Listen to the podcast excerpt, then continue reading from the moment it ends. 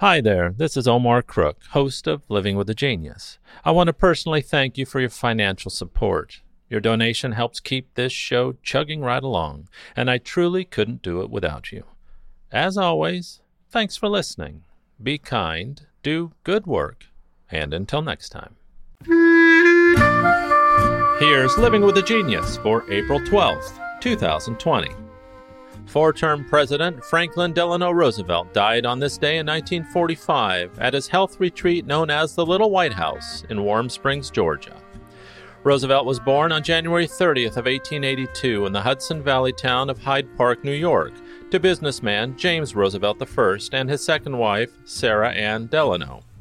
Roosevelt's parents, who were sixth cousins, both came from wealthy old New York families, the Roosevelts and the Delanos, respectively.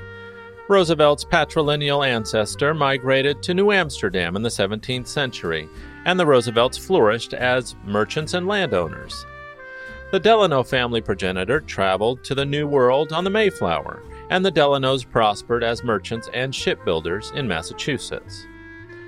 Roosevelt attended Groton School, an Episcopal boarding school in Groton, Massachusetts. Its headmaster, Endicott Peabody, preached the duty of Christians to help the less fortunate and urged his students to enter public service. Peabody remained a strong influence throughout Roosevelt's life, officiating at his wedding and visiting him as president. Roosevelt was undistinguished as a student or athlete, but he became editor in chief of the Harvard Crimson Daily newspaper, a position that required great ambition, energy, and the ability to manage others. Roosevelt's father died in 1900, causing great distress for FDR. The following year, Roosevelt's fifth cousin, Theodore Roosevelt, became President of the United States. Teddy's vigorous leadership style and reforming zeal made him Franklin's role model and hero. Roosevelt graduated from Harvard in 1903 with an AB in history. Roosevelt entered Columbia Law School in 1904, but dropped out in 1907 after passing the New York bar exam. Roosevelt held little passion for the practice of law and confided in his friends that he planned to eventually enter politics. Despite his admiration for his cousin, Theodore, Franklin inherited his father's affiliation with the Democratic Party. Prior to the 1910 elections, the local Democratic Party recruited FDR to run for a seat in the New York State Assembly, and he took his seat in 1911. In 1913, FDR was appointed as Assistant Secretary to the Navy, the second ranking official in the Navy Department after Secretary Josephus Daniels. Roosevelt had a lifelong affection for the Navy. He had already collected almost 10,000 naval books and claimed to have read all but one, and was more ardent than Daniels in supporting a large and efficient naval force. In 1920, FDR ran as vice president on the James Cox presidential ticket but was soundly defeated by Harding Coolidge. Roosevelt accepted the loss without issue and later reflected that the relationships and goodwill that he built in the 1920 campaign proved to be a major asset in his 1932 campaign. The 1920 election also saw the first public participation of Eleanor Roosevelt, who, with the support of Louis Howe, established herself as a valuable political ally. After the election, Roosevelt returned to New York City, where he practiced law and served as vice president of the Fidelity and Deposit Company. He also sought to build support for a political comeback in the 1922 elections, but his career was derailed by illness. While the Roosevelts were vacationing at Campobello Island in August of 1921, Roosevelt fell ill. His main symptoms were fever, symmetric ascending paralysis, facial paralysis, bowel and bladder dysfunction, numbness, and a descending pattern of recovery. Roosevelt was left permanently paralyzed from the waist down and was diagnosed with polio. Roosevelt convinced many people that he was improving, which he believed to be essential prior to running for public office again. He laboriously taught himself to walk short distances while wearing iron braces on his hips and legs by swiveling his torso, supporting himself with a cane. Roosevelt was careful never to be seen using his wheelchair in public, and great care was taken to prevent any portrayal in the press that would highlight his disability.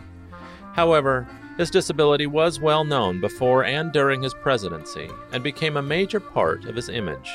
He usually appeared in public standing upright, supported on one side by an aide or one of his sons.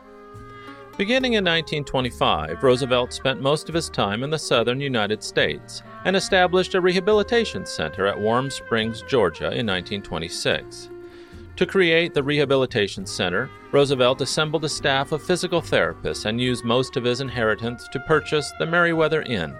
In 1938, Roosevelt founded the National Foundation for Infantile Paralysis, leading to the development of polio vaccines.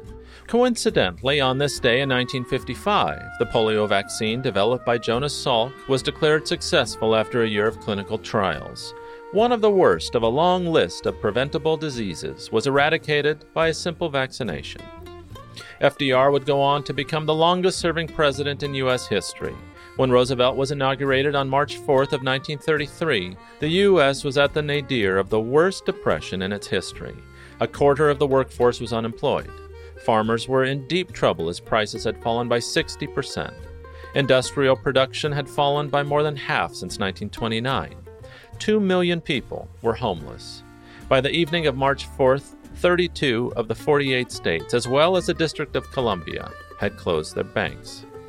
During the first 100 days of the 73rd United States Congress, Roosevelt spearheaded unprecedented federal legislation and issued a profusion of executive orders that instituted the New Deal, a variety of programs designed to produce relief, recovery, and reform. He created numerous programs to provide relief to the unemployed and farmers while seeking economic recovery with the National Recovery Administration and other programs.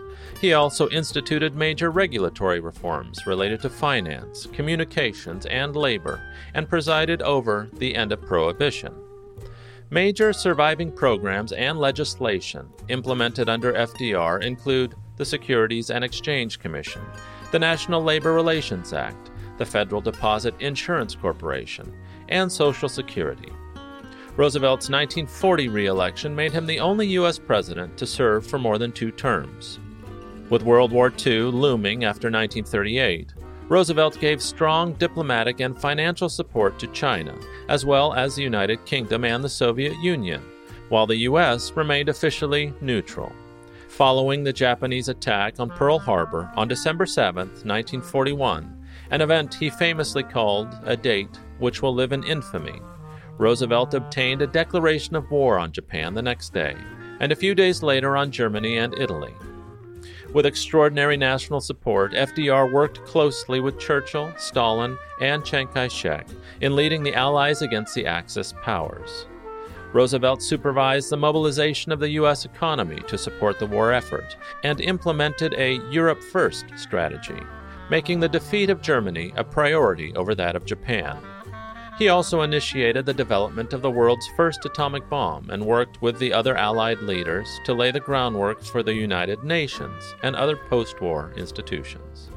Roosevelt won re election in 1944, but with his physical health seriously and steadily declining during the war years, he died on this day in 1945, just 11 weeks into his fourth term, just months before the end of World War II.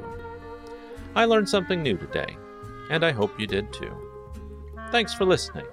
Be kind, do good work, and until next time.